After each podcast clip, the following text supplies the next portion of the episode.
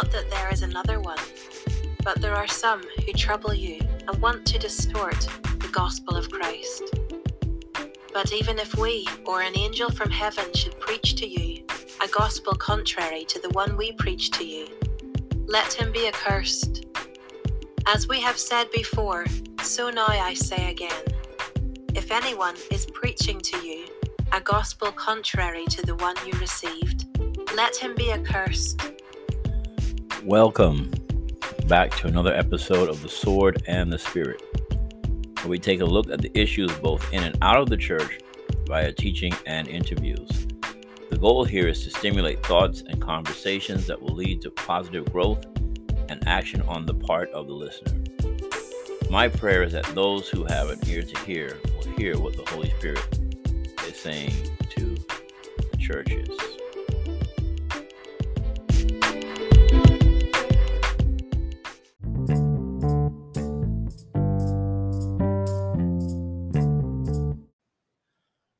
Welcome back, everyone.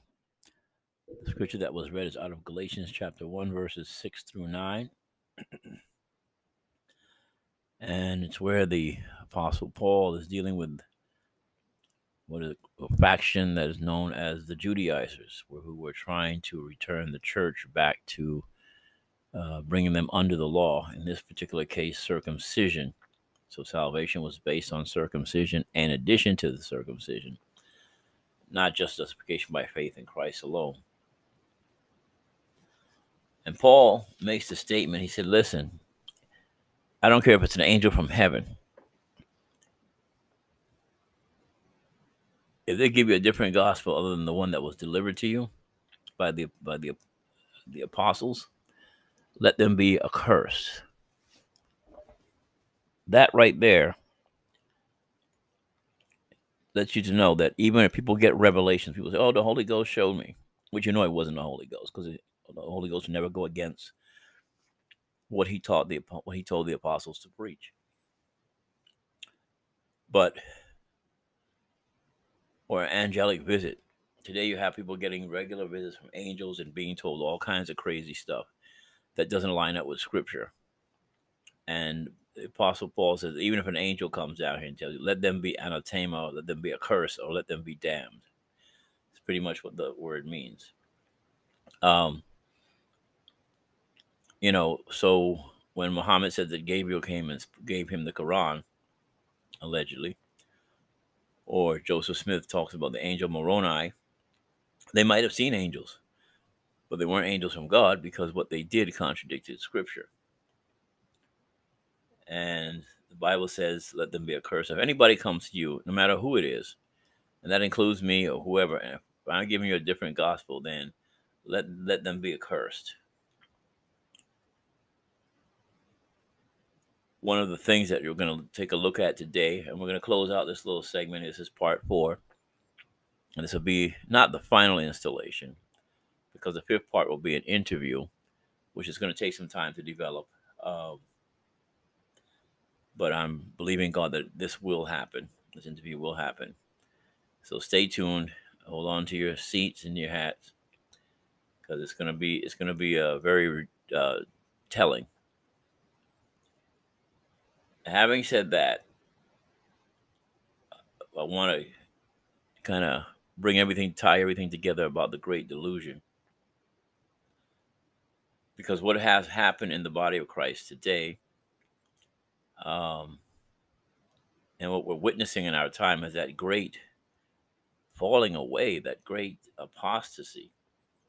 And I know I keep harping on it, but it's um it's it's kind of hard not to say it because you see it happening right before our very eyes. This is happening, and as a result of it, many people are being led astray because they're, and part of it is by putting the emphasis on the wrong things, um, putting emphasis where it doesn't need to be put Do I believe in deliverance? Of course. If if, if in, in the if in the course of your life as, as a Christian, as a believer, you meet somebody that's demon possessed, then in the name of Jesus, handle it. You know, um, have the Lord, the Lord will cast cast a demon out. If somebody's sick, the Bible says, let him, you know, if you're afflicted, you know, you pray. And if you're sick, you call for the elders of the church in a prayer of faith. And elders will pray over you. And if you committed any sins, it shall be forgiven. And you get some divine healing. That's the formula the Bible lays out. So I, I, I get that. So I, I, am a proponent. I believe in divine healing. I believe in, in God, uh, in deliverance from uh, demonic activity, etc. Absolutely, totally do. But again, that's not the emphasis of the gospel. If that's if that's your great emphasis of the gospel, that's what that you see it's all supposed to be about. You can get healed and still burn in hell. You can get delivered from demons, still end up in hell. You can you can listen to my podcast and still end up in hell. Because if you it's all about knowing Jesus and knowing Christ. That's the most important thing. In the forgiveness of your sins, coming to, to Christ in repentance and faith. And that's the most important thing. That's where the emphasis should be. Um, as uh, you heard me say before, ministries that are focused on deliverance, ministries that are focused on on healing, are they're not inherently bad ministries, but they're it's the wrong focus. The, the, ministry should not be focused on healing, and the ministry should not be focused on deliverance. And we're going to take a couple scriptures here, and we're going to look at it uh, because Christ performed more. I don't think anybody did more stuff than Jesus did. Nobody did it as well or as often or as good as he did in terms of healing and deliverance and casting out demons, etc. But when you read the Bible, that's not what he was all about. He also did teaching. I don't know why people get this idea that it's always one versus the other. You know, if you have teaching that you're, uh, that's just cerebral, that's just intellect, that's just theological, that's not revelatory, that's not, it's not rhema word. As though the Holy Spirit was in conflict with the with the logos, with the written word um, it, it all goes together. You need all of that working together in their, in, but in their proper context, in their proper place, uh, for the church to grow thereby. So, but the great deception is to take one deliverance and that's it. I don't do. I don't talk about nothing else. Then uh, healing. That's it. That's all we. That's all we're gonna do.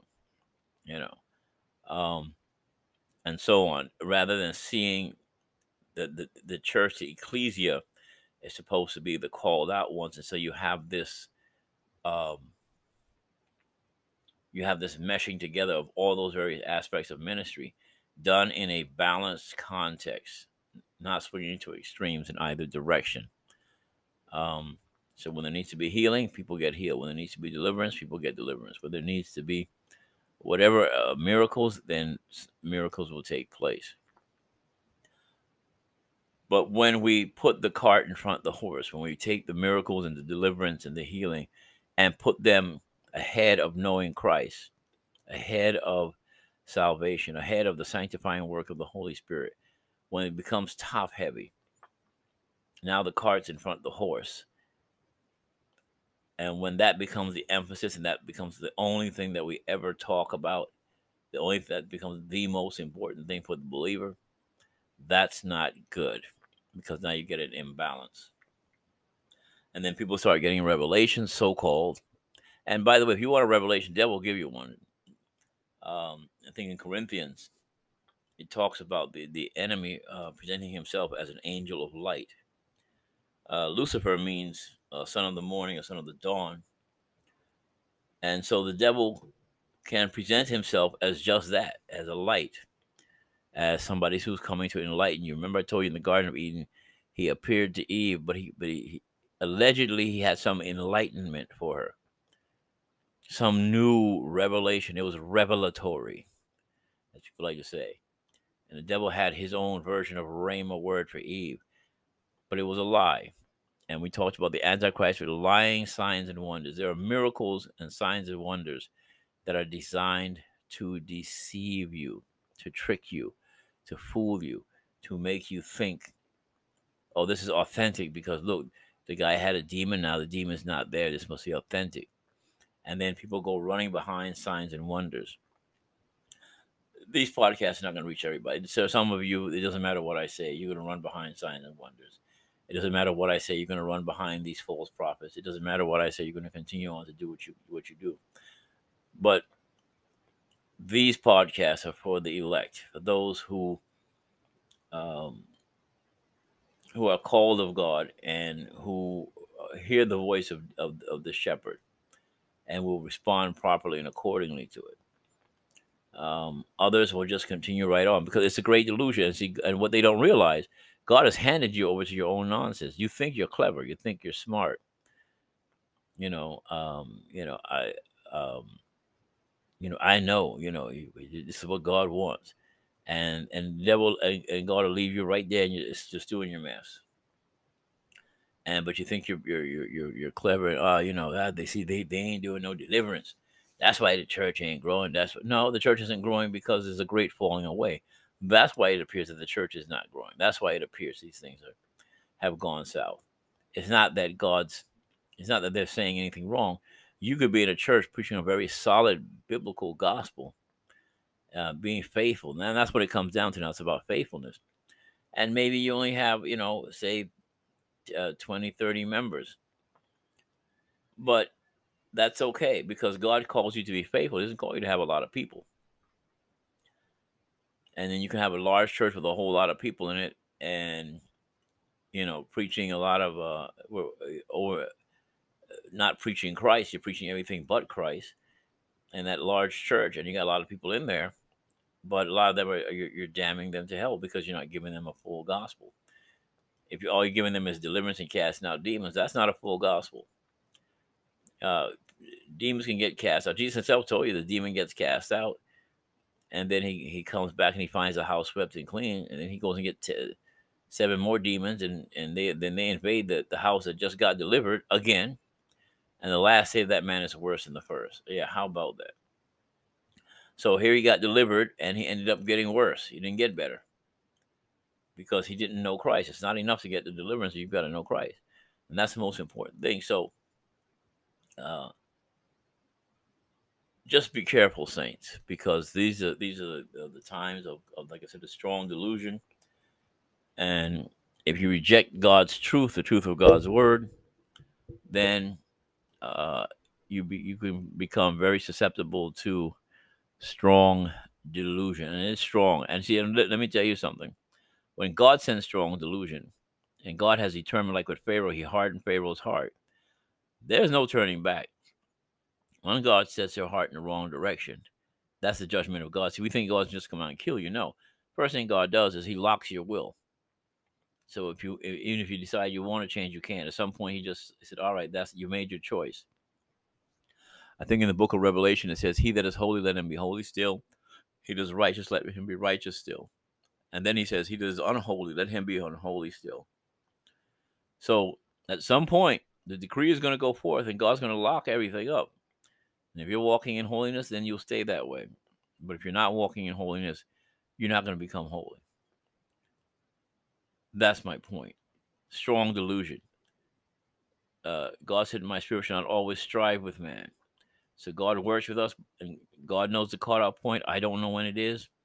I'm not here to tell you when it is. I'm just trying to tell you it it's it's happening, and you have to, take opportunity to say, God, please don't let that be me, and let me not walk in that strong delusion, and come back to the basics of the gospel.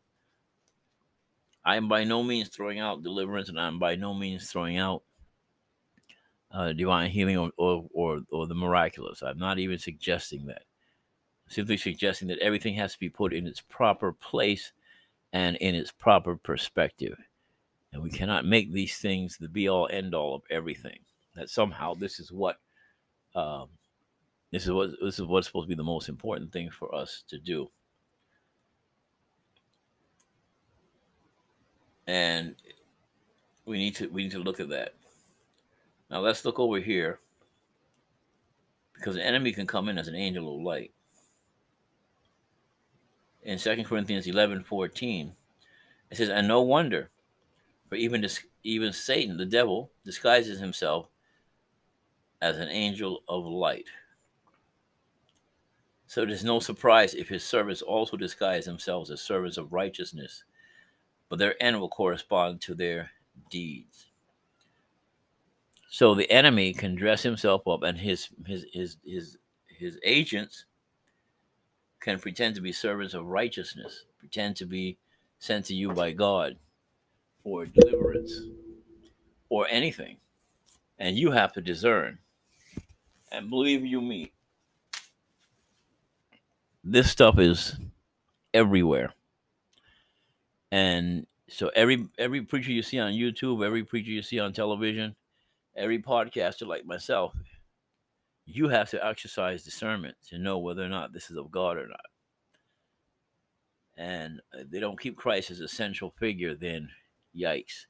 I think you need to go the other direction. Try to get away from said individuals.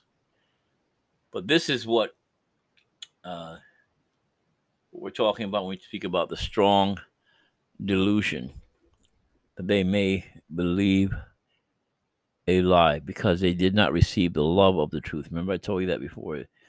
You, you have to have a true north. You have to have a love for the truth. You don't love the truth, uh, all of it. Can't can't single out one part of the Bible and say that's all I'm going to talk about. I, I I embrace the entire book, cover to cover, the good, the bad, and the ugly, the parts I like and the parts that I don't like, the parts that I can do, the parts that I can't do. But it says what it says, and that's what you stand upon. And so you want to stand up upon God's word. But yes, the God of this world appears sometimes as an angel of light.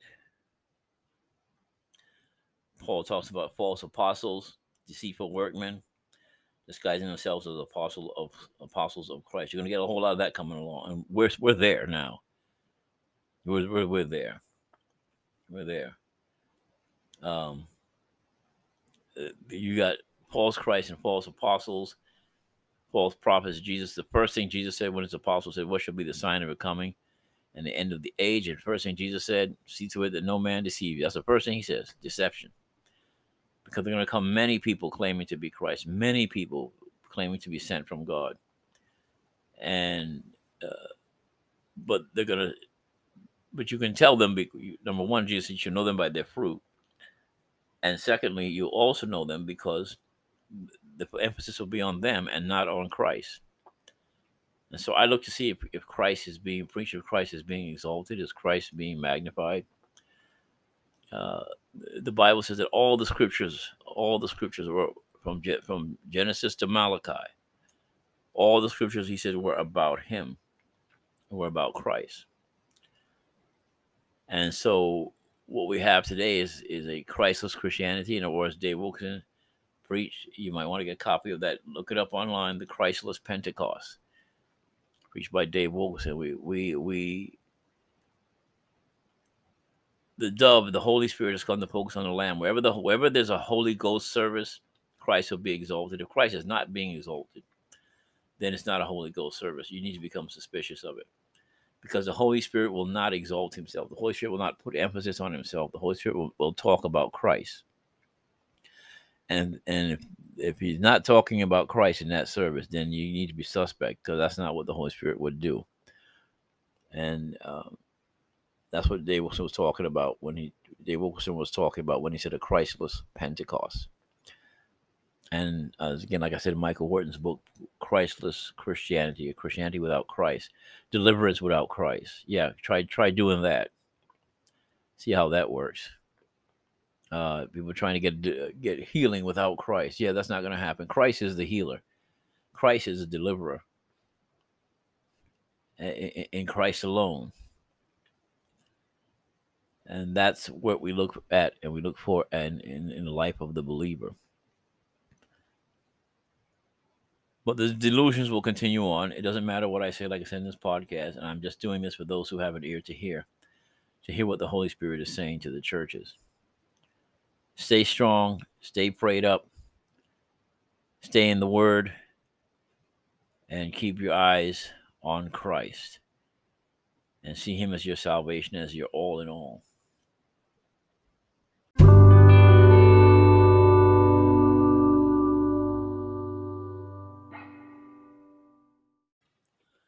About to read to you is an excerpt from a book called Phoenix Rising Birthing the Strong Delusion.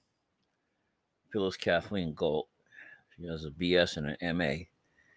And hopefully, God willing, like I said, I've been promising to try to get her on the podcast.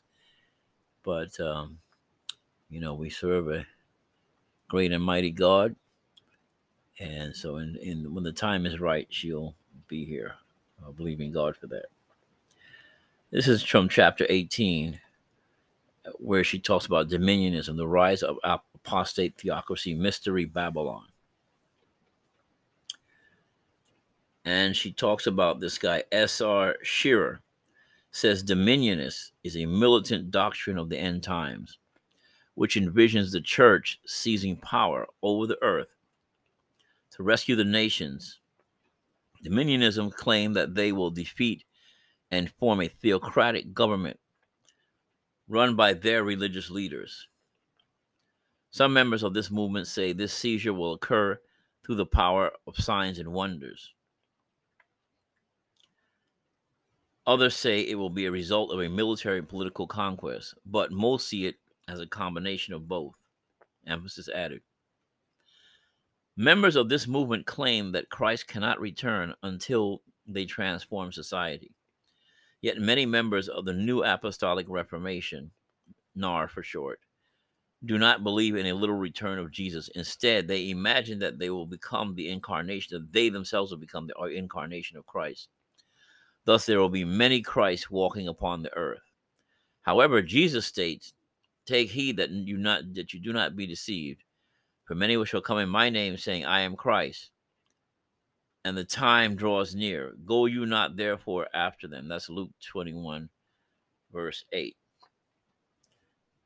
Today, dominionism is popular among evangelicals from John Wimber's Vineyard Church, um, which spans the globe United States, Europe, United Kingdom, Africa, Australia, etc. They have works out in, in those areas. Um, and then she goes on to list a, a, a whole bunch of other names in here, well known names. If I name them, you would know who they were. So that's what I'm talking about the strong delusion. Now, let me say this for a fact most dominionists will hide this. They're not going to tell you the truth. Some people, some people who are part of this movement don't are, don't know the fullness of what this movement is about because they're deceived. They just think, oh, the restoration of apostles and prophets. This is great for the church you know, and they're not intending to do what I just read. So a lot of so if you run to somebody and say, I'm an apostle problem, and you tell them about this, they'll deny it and they'll tell you, No, I'm not part of it. And they they may be telling you the truth. They're really not part of it. They don't really see it. But what I'm trying to tell you is that the higher levels, and you go higher up to the top tier people, this is what they're planning on doing, whether they're revealing it to the people down below or not. And uh, you can see these streams heading in this direction, whereas everything's going to culminate. And so when you hear people start preaching about, we got to preach about the kingdom, uh, put up a red flag and define what do you mean by preaching the kingdom? Whose kingdom are we talking about? You know, they'll tell you the kingdom of God. But they, you know, but you'll hear things like the church taking authority uh, over the earth and taking authority over government, taking authority in these various aspects of life, even taking authority on your job, and you walk in your authority and you take dominion because dominion was given to Adam. Therefore, now we can, we must also walk in our dominion on the earth. God's given it to us, and before you know it, you're conquering the world, or you're conquering uh, some aspect of life. They have the seven mountain mandate. There's seven areas of, of that they want to to take over from media to government to the school systems to entertainment and once they control all these various these seven areas of of of uh of humanity of life then we will usher in the kingdom. It's, almost as though we got tired of waiting for Jesus to come, and so we decided, well, all right, Lord, we'll just do it. Never mind, we'll do it ourselves. And we are attempting to usher in the kingdom and to take dominion over the earth, and that's not what God called us to do. Uh, Christ is the one that's going to conquer the world. Christ is the one who's going to establish his kingdom here on earth. He doesn't need our help in that respect. Our job is to give forth witness and to preach the gospel to the ends of the earth and to disciple men and make them followers of Christ, and uh, as many as we can. And with the time that, or the determination of Christ's return, the determination of when the kingdom will be literally set up on the planet, that's all in God the Father's purview and not our job. Only thing we're going to do is lead to a bloody revolution, and a lot of people are going to die unnecessarily, only to discover, you know, this really wasn't necessary. Um, and, and, and, by the way, we're not going to we're not going to we're not going to take over the earth by force. Uh, the church is not going to do it, and then tell Christ to come back. That's just not going to happen. So uh, don't waste your time. But this fervor, this fever pitch over the alleged restoration of apostles and prophets into the church, where they're getting new revelations now. And, and, and by the way, the Bible is now closed in a lot of places. Because what do I need the Bible for, right? God is talking directly to me. So I don't need no scripture. I don't need to read no text. I'll just get in the pulpit and I'll tell you what God told me to tell you. You know, just lay it out for everybody and y'all just do what you know. Uh, since I'm the prophet and the man of God, listen to me. And you know, we don't need the Bible because that's long ago stuff anyway. You know, that happened a long time ago. What do we, you know, what do we know about that? So that's that's the tendency uh, for people to do that. So again, yeah, yeah. Um, this is where we are. This is where we are in the in in the modern church today. And so we're trying to blow the whistle here and to get people to become aware of what's happening around us so that we don't get caught up in it.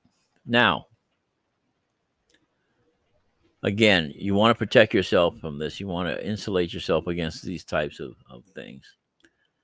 And so there, there are certain basic things that you have to look at that will help protect you.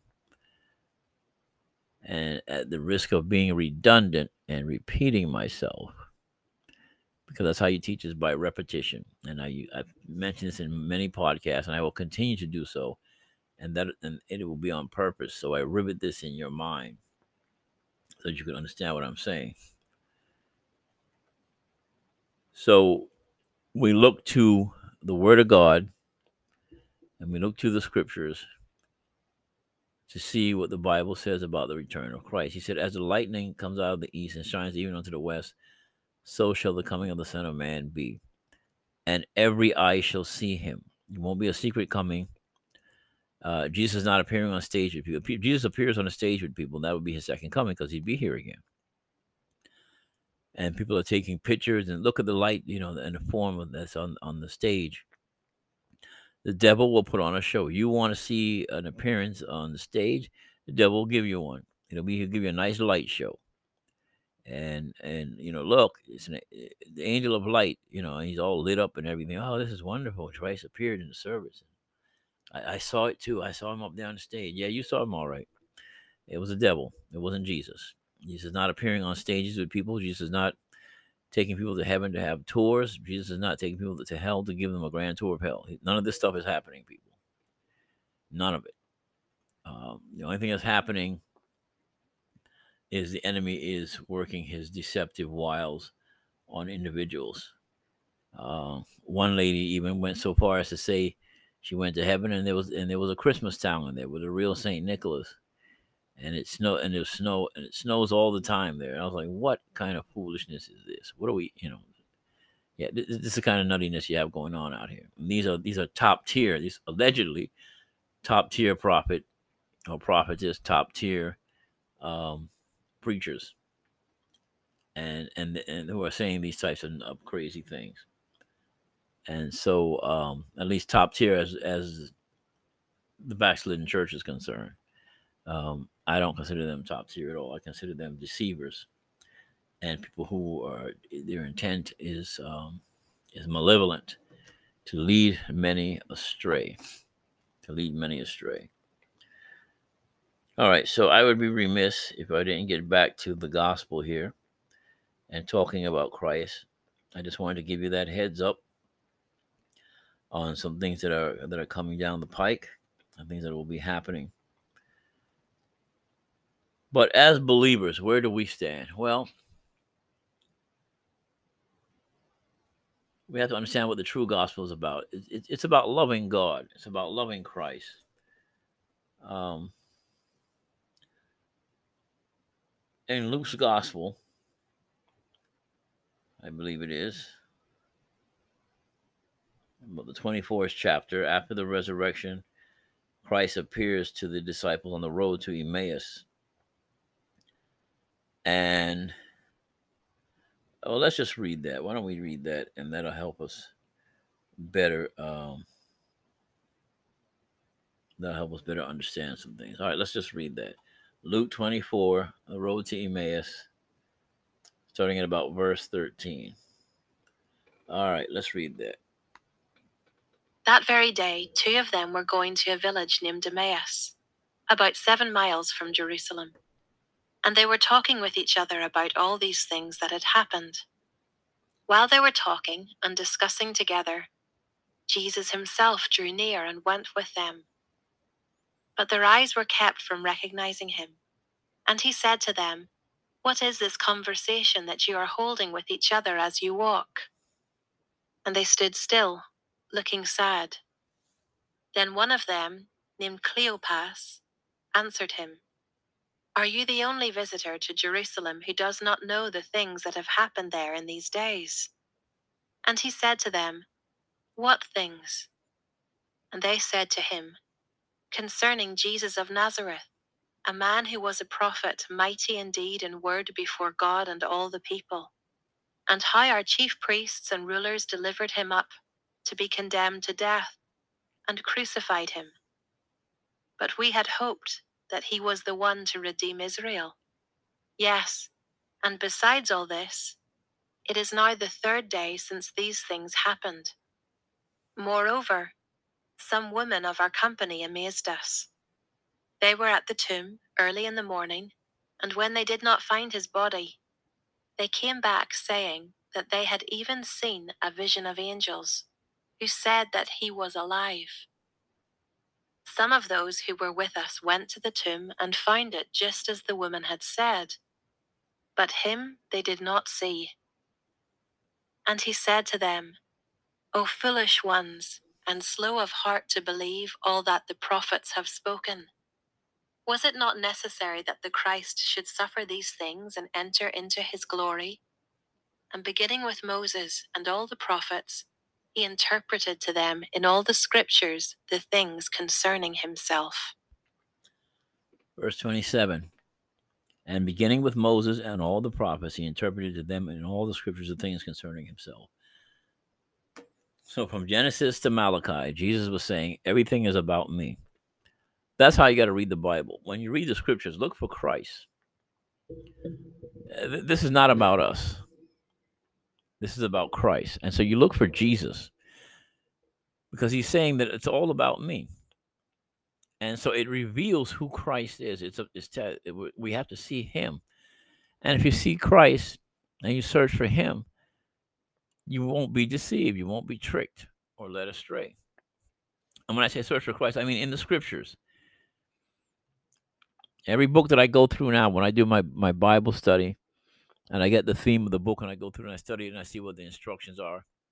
Um, at the end of the day, it all has to tie back into my relationship with Christ, and it has to tie back into revealing to me some things about who Christ is, about what God has done in Christ.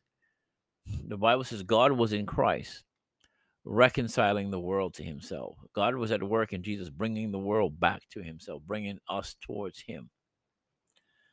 Uh, this is a work of God. This is this is uh, God is a great initiator. They call him the, the Holy Spirit, the Hound of Heaven. He, he's the one that hunts us down and, and calls us out to be His people. Uh, us, we who were at one time not a people are now become the people of God, and He calls us out. So the scriptures are about Jesus. We're looking for Christ. We're looking for Him and it's about glorifying Christ. It's not about casting out demons. It's not about uh, feeding people and working miraculous miracles. Those are gifts that are demonstrated to authenticate the work of the ministry, which Jesus did with the apostles and himself, and with Moses and others in Scripture, to authenticate them as as people of God. But having said that, that was not his primary ministry. Let's go back here to John, the sixth chapter. Let's go back here to John chapter 6. Listen to this. Okay. he feeds the 5,000. After this, Jesus went away to the other side. This is chapter 6, verse 1 of the Sea of Galilee, which is the Sea of Tiberias. And a large crowd was following him because they saw the signs that he was doing on the sick. So now they're following him because of what the signs he was doing on the sick. So, yes, miracles will catch people's attention. No question about it. That's why I said I'm not against miracles, I'm not against healing, I'm not against deliverance. That's one of the greatest ways to catch people's attention. You start doing stuff like that, people are going to be, oh, wow, what's going on here? Okay. So that was happening. Remember now in the ancient world, it's not like you had hospitals and you go to the ER and, and you had medications and stuff like that. That that wasn't happening. So if you got sick or something, then you'll probably just suffer with that for the rest of your life, pretty much. This is the ancient world. They had not yet cured many things. Or have you know, you get a lot of placebos, I guess, make you feel better. But so now Jesus shows up and all of a sudden he's healing people. And so yeah, of course the crowds are going to be following him because what's going to be the next magic trick he's going to pull off? He's going to pull a rabbit out of his hat. What's he going to do here? What's the next trick here? Plus, if I'm sick, I want to get healed. You better believe I do. If somebody said, "Oh, yeah, doctor comes out and diagnoses you with cancer, man," and and you know Jesus is standing right there, and you can get healed. If I go over here to Jesus, yeah, I'm on the next thing smoking. I'm, I want, you know, hey, Jesus, help me, you know, get rid of this cancer. Absolutely, uh, I would want God to heal me. But they're following him because of his miracles. But now Jesus didn't get caught up in that. Miracles were just part of his ministry, but they weren't the emphasis of his ministry. And I'm going to demonstrate that to you now. Then he go on a little further. Verse 5 Lifting up his eyes then and seeing that a large crowd was coming toward him, Jesus said to Philip, Where are we to buy bread so that these people may eat? And he said to, he, now Jesus said this to test him because he already knew what he was going to do. So Philip answered him and said, Well, 200 denarii worth of bread would not be enough for each of them to get a little. And one of his disciples, Andrew, Simon Peter's brother, said to him, There's a boy here who has five barley loaves and two fish. But what are they? Uh, what are they for so many? How are you going to feed all these people with that? And then Jesus told him to have the people sit down. And of course, you know the story. He feeds, he feeds the five thousand with two fish and some barley loaves. And then when they they had enough to pick up leftovers. Um, a couple baskets full at the end of end of the miracle. So not only did Christ provide bread and fish for these people sustenance, he also made sure there was there was some leftovers for the apostles and enough for enough to you know for a couple days. Um, verse 12 and when they had eaten their fill he told his disciples gather up the leftover fragments that nothing be lost so god doesn't like god doesn't waste food so they gathered them up and filled what? 12 baskets, 12 apostles, 12 baskets with fragments and the five barley loaves left by those who had eaten. Wow. And they still had the five barley loaves that they started out with. And when the people saw that sign he had done, they said, This is indeed the prophet. Oh, wow, we found him who is to come into the world. Okay, so let's keep that in mind. We're going to go into the next segment. They're saying this is the prophet who has come into the world. People are excited, like, oh my God, look, look at this. Look what just happened.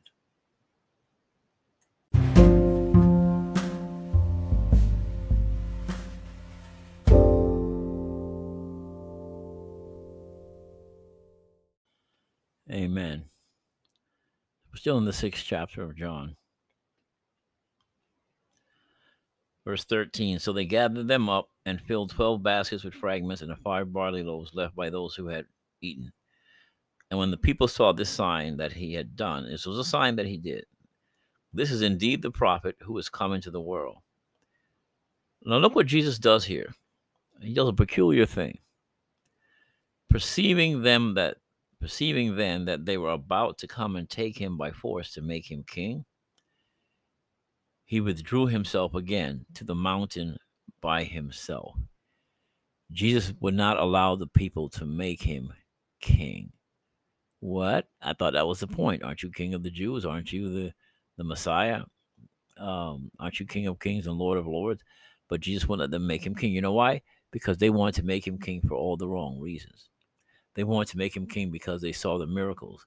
They want to make him king because they saw him knock demons out of people. They wanted to make him king because he fed them. This was the reason why they wanted to make him king. And Jesus said, "No, you can't. You can't. That's not. That's that'll get your attention. Those are attention getters. But now you got to meet the qualifications. If you want to make me your king, you got to step up and meet the qualifications." Then he goes to the other side, and of course, with the apostles, he gives them another sign. He walks on water.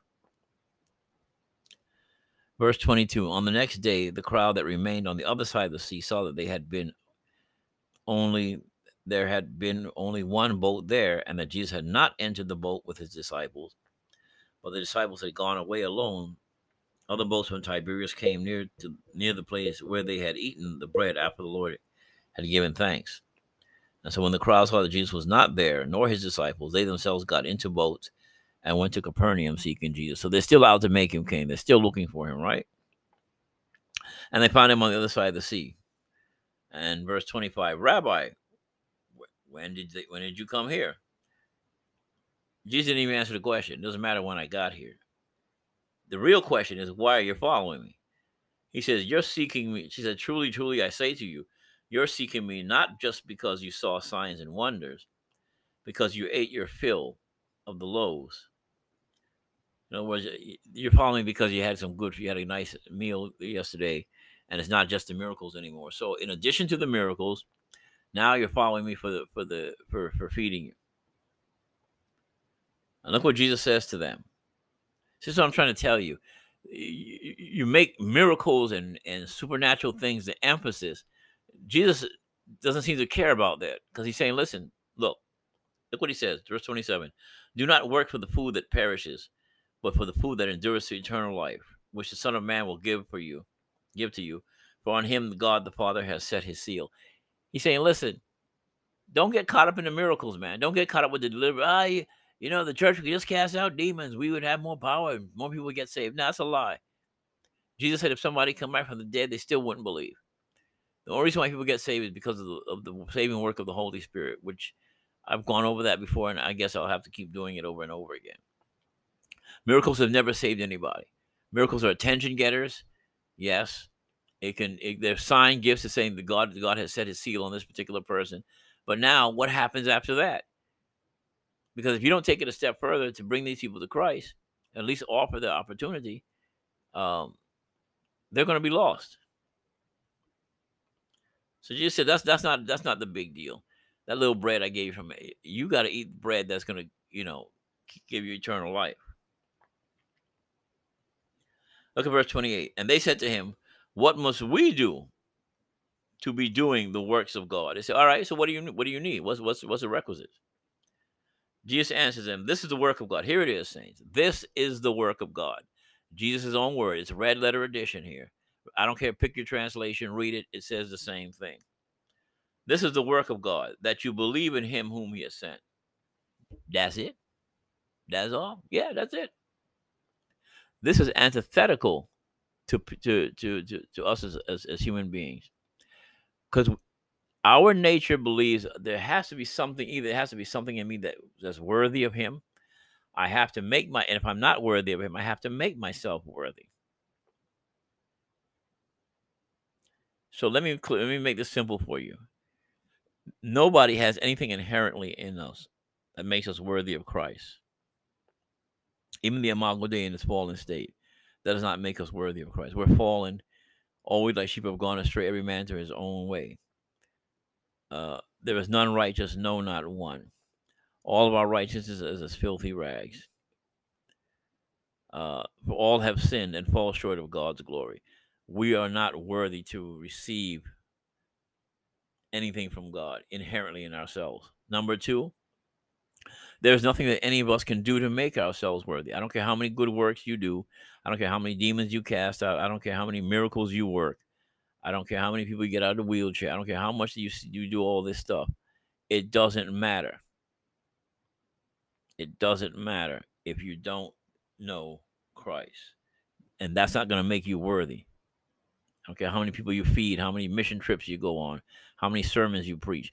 Nothing we do makes us qualified or worthy of the grace of God. There is no qualification. We don't we, we can't qualify. This is the work of God that you believe in him whom he has sent. That's it.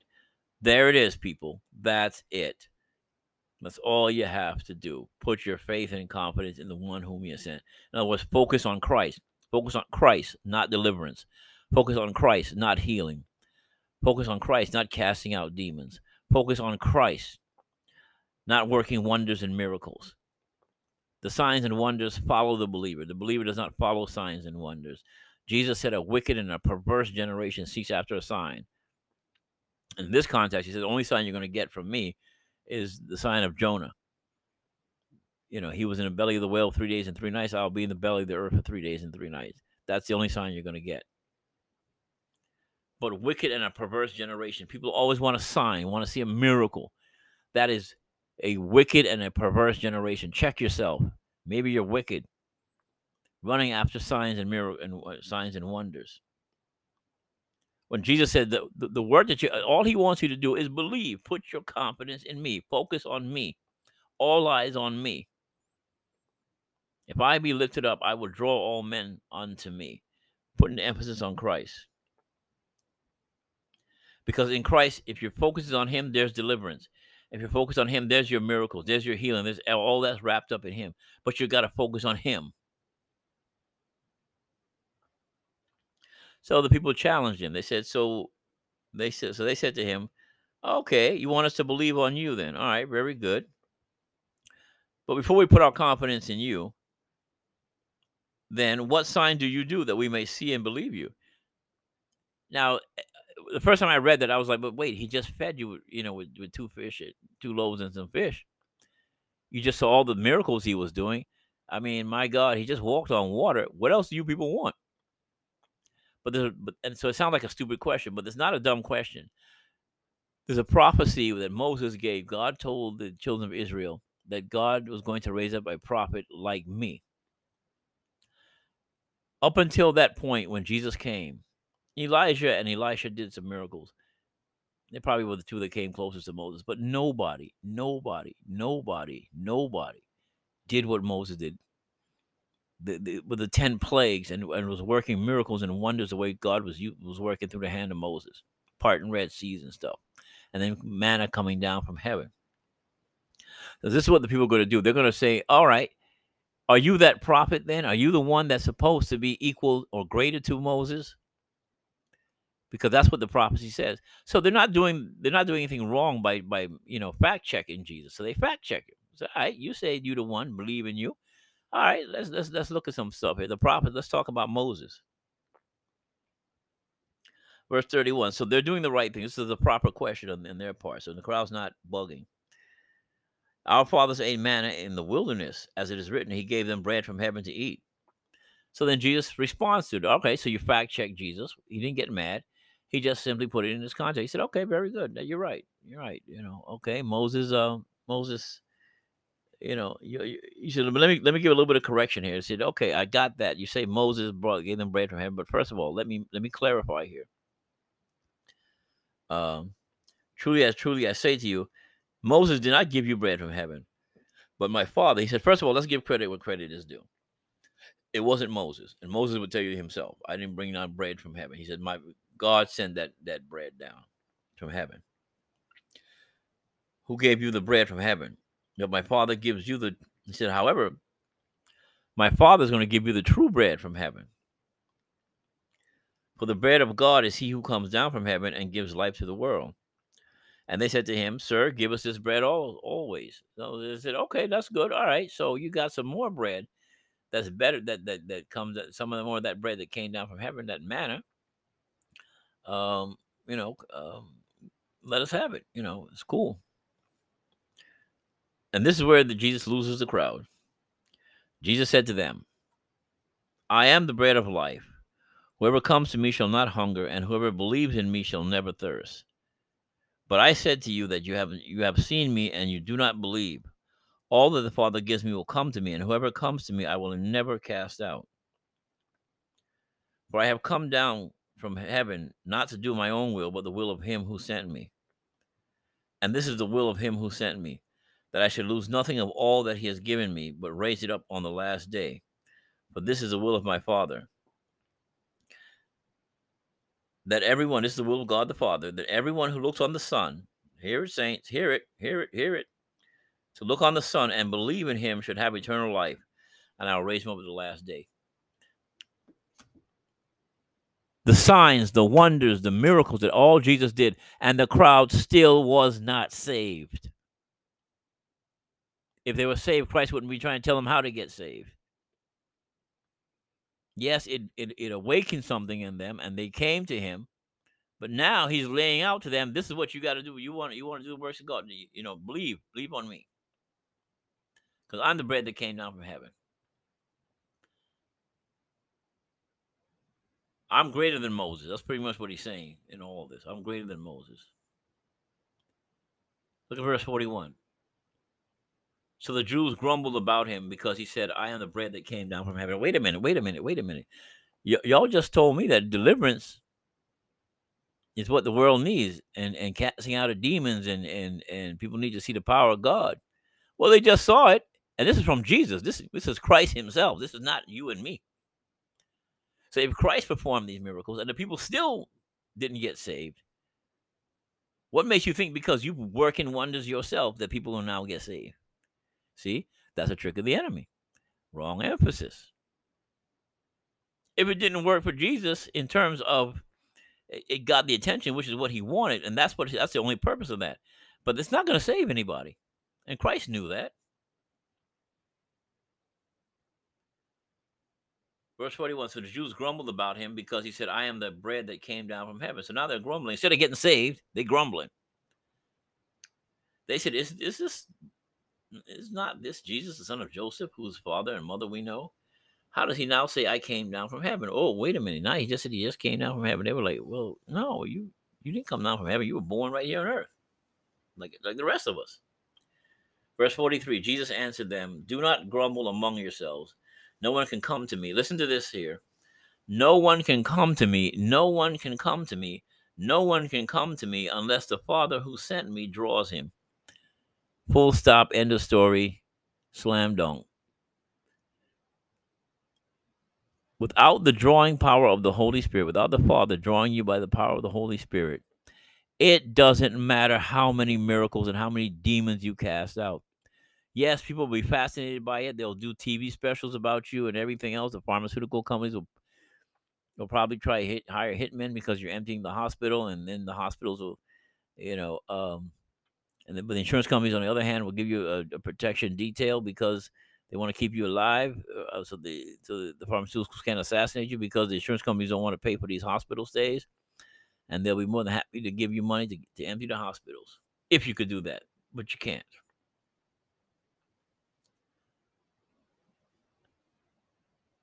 But Jesus said, it doesn't matter. None of that matter. It doesn't mean anything. I don't get it. We, we, we, we, we put emphasis on miraculous things, casting out demons, but none of that is saving. It doesn't save anyone. It's, it's, it's, a, it's a nice display of power. And by the way, we don't we're not even doing it the way Jesus and the apostles did it. Now we reduce it to a dog and pony show, a sideshow. Was that song by Blue Magic? Uh, you know, back in the in the seventies, back in the day. Let the sideshow begin. Hurry, hurry, step right in. Sideshow. We turn to a dog and pony show, wrestling matches with the devil. Come out, no, come out, no, and all all this stuff. Lucy, I'm not letting her go. Like we, this is Hollywood. This is this is exorcist nonsense. You never see Jesus and the apostles arguing no demon. They cast they cast him out. End of story. Full stop. Legion was afraid of Jesus, and they had to beg him to go in. They weren't arguing him. They had to say, "Can we at least go into the swine?" And Jesus said, "Okay, go," because you weren't supposed to have pigs in Israel anyway. So Jesus did a two for one. He got rid of the pigs, and he got rid of the demons. No one can come to me unless the Father who sent me draw him. Miracles is not going to do it. Do you understand that? They won't get saved because they saw a miracle. They won't get saved because they saw a deliverance. That's not what does it. People get saved because of the work of the Holy Spirit. I got saved. I didn't see anybody getting delivered. I didn't see anybody, demons coming out of anybody. I got saved because the Holy Spirit came and got me. That's why I got saved. And you're saved because the Holy Spirit came and got you. God does not need deliverance and miracles for you to get saved. So you say, Brother Rhymer, why does God do miracles then? Because he's demonstrating to his goodness to the world. He makes his rain to fall on the just and on the unjust.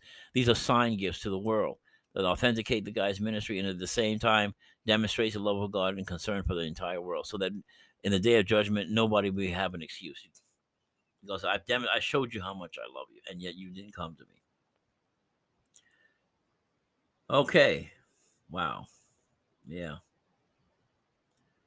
Read that again. No one can come to me unless the Father who sent me draws him, and I will raise him up on the last day. It's a work of the Holy Spirit. Verse 45 It is written in the prophets, and they will all be taught by God. Everyone who has heard and learned from the Father comes to me. So if you're being taught of the Father and you're learning from the Father, you'll come to Jesus. Okay, then let's move a little further down. Verse 47 Truly, truly, I say to you, whoever sees miracles and, and see, watch me cast out demons and, and feed the 5,000 with and loaves has eternal life. He says, No, it's, that's not enough. Truly, truly, I say to you, whoever believes it has eternal life, believes in him, of course. Verse 48, he says, I am the bread of life. He says, Your fathers ate manna in the wilderness and they died. And he goes back to Moses. He says, All right, let's do the Moses thing. They ate manna in the wilderness. Yes, okay but they're dead. The manna didn't do them any good. Yeah, you got the demons cast out of you, but you still died. Hopefully, not a Christless grave, Christless death. Yes, you got healed. You know, it doesn't matter how many diseases God heals. Lazarus was raised from the dead, but guess what? He had to die again. How about that? You get healed, and eventually, sooner or later, you die anyhow. So healing is just an extension of life. God has mercy and extends your life a little bit longer, which is great. I would love to, to be here as long as I possibly could. I'm just like everybody else. But by the same token, um, having those miracles done, people still die anyway. So what, so what's the big deal? So Jesus saying that's not the emphasis. That's not where you want to go. Look at verse 48. I am the bread of life, Jesus said.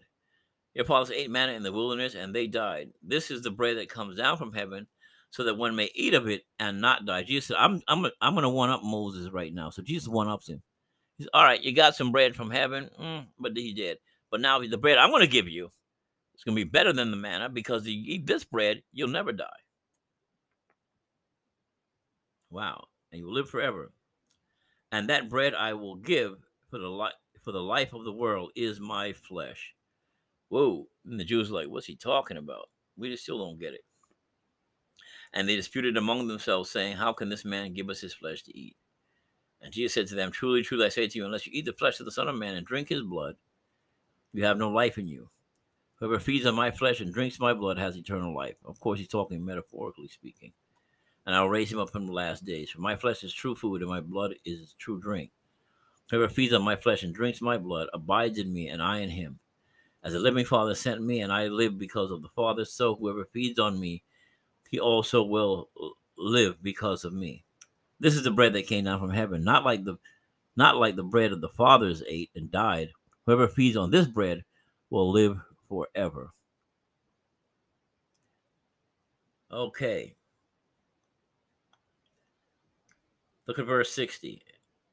When many of his disciples heard it, they said, This is a hard saying. Who can listen to it? But Jesus himself, knowing in himself that his disciples were grumbling about this, said to them, Do you take offense at this? Then what if you see the Son of Man ascending to, to heaven where he was before? What if I go back to heaven? And look at verse verse 63. It is the Holy Spirit who gives life. The flesh is of no help. Feeding your flesh, getting deliverance, getting miracles is of no value, he says. in the long run. You must be born again. The words that I have spoken to you are spirit and life. But there are some of you here who do not believe. But Jesus knew who, from the beginning who it was who was going to betray him, or who did not believe, and who did not be, who was going to betray him. And he said, "This is why I told you, no one can come to me unless it is granted him by the Father. You can't come to him unless God grants you to come to him. I'm saved because God, in His mercy, granted me to come to him. I was not worthy, and there was nothing I could do to make myself worthy. God just had mercy upon Donald Rhymer. That's all I can say.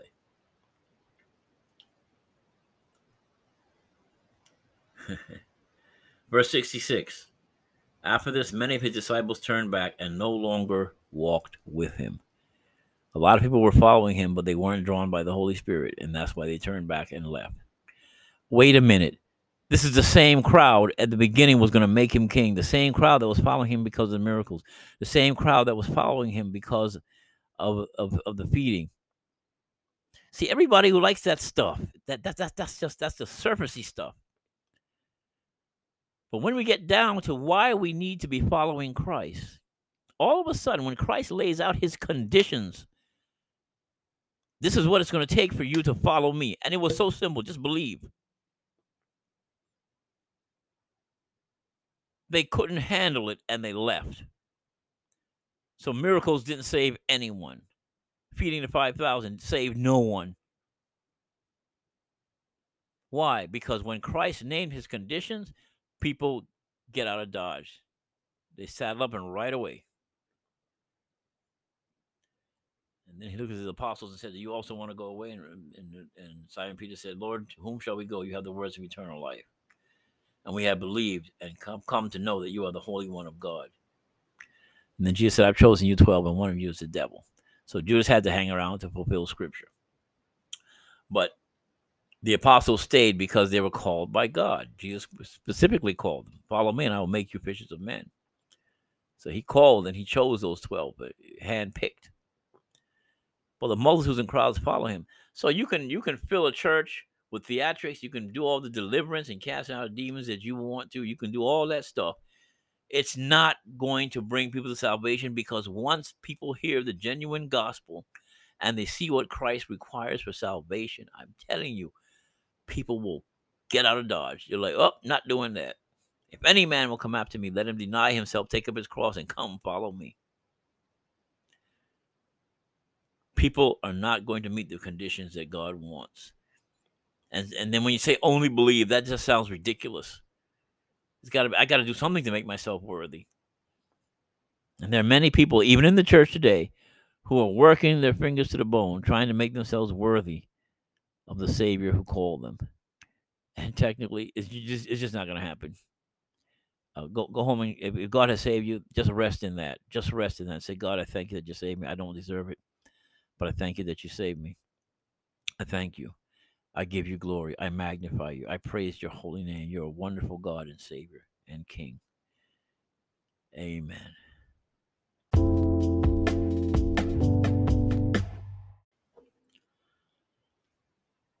Accordingly, two cities have been formed by two loves the earthly by the love of self, even to the contempt of God, and the heavenly by the love of God, even to the contempt of self. The former, in a word, glories in itself, the latter in the Lord. For the one seeks glory from men, but the greatest glory of the other is God. The witness of conscience. The one lifts up his head in its own glory. The other says to, to its God, You are my glory and the lifter of mine head. In the one, the princes and the nations it subdues are ruled by love of ruling. In the other, princes and the subjects serve one another in love the latter obeying, while the former take thought for all. The one delights in his own strength, represented in the person of its rulers. The other says to his God, I will love thee, O Lord, my strength. And therefore the wise men of the city living according to, to, to man have sought for profit to their own bodies or souls, or both. And those who have known God glorified him not as God, neither were thankful, became vain in their imaginations, and therefore went into the strong delusion Tuesday. That's that's an excerpt from City of God by Saint Augustine. I recommend everybody get a copy of that and read it. Thank you for listening to this edition of the Sword and the Spirit. I appreciate everybody who listens. My prayer is that some people will have hear it with the hearing ears. I'm not anti-deliverance. I'm not anti-healing. I'm not anti any of those things, but I am pro putting those things in perspective. So just thank you so much for listening. Appreciate everyone. Stay strong in Jesus. Don't fall for the strong delusion. Please don't let get, yourself get sucked in behind this stuff. Be Berean. Search the scriptures and see if these things be so. Don't take it just because I'm saying it. Fact check me. Go to the Word of God, which is the final court of arbitration, and ask the Holy Spirit please don't let you be fooled and to guide you and direct you and have mercy upon you and show you the right way to go. God bless you and thank you for listening. If you want to connect to connect with me, rhyd1 2001 at gmail.com. You can write me there and I'll be happy to handle any questions or comments that you may have. God bless and thank you again for listening to the sword and the spirit.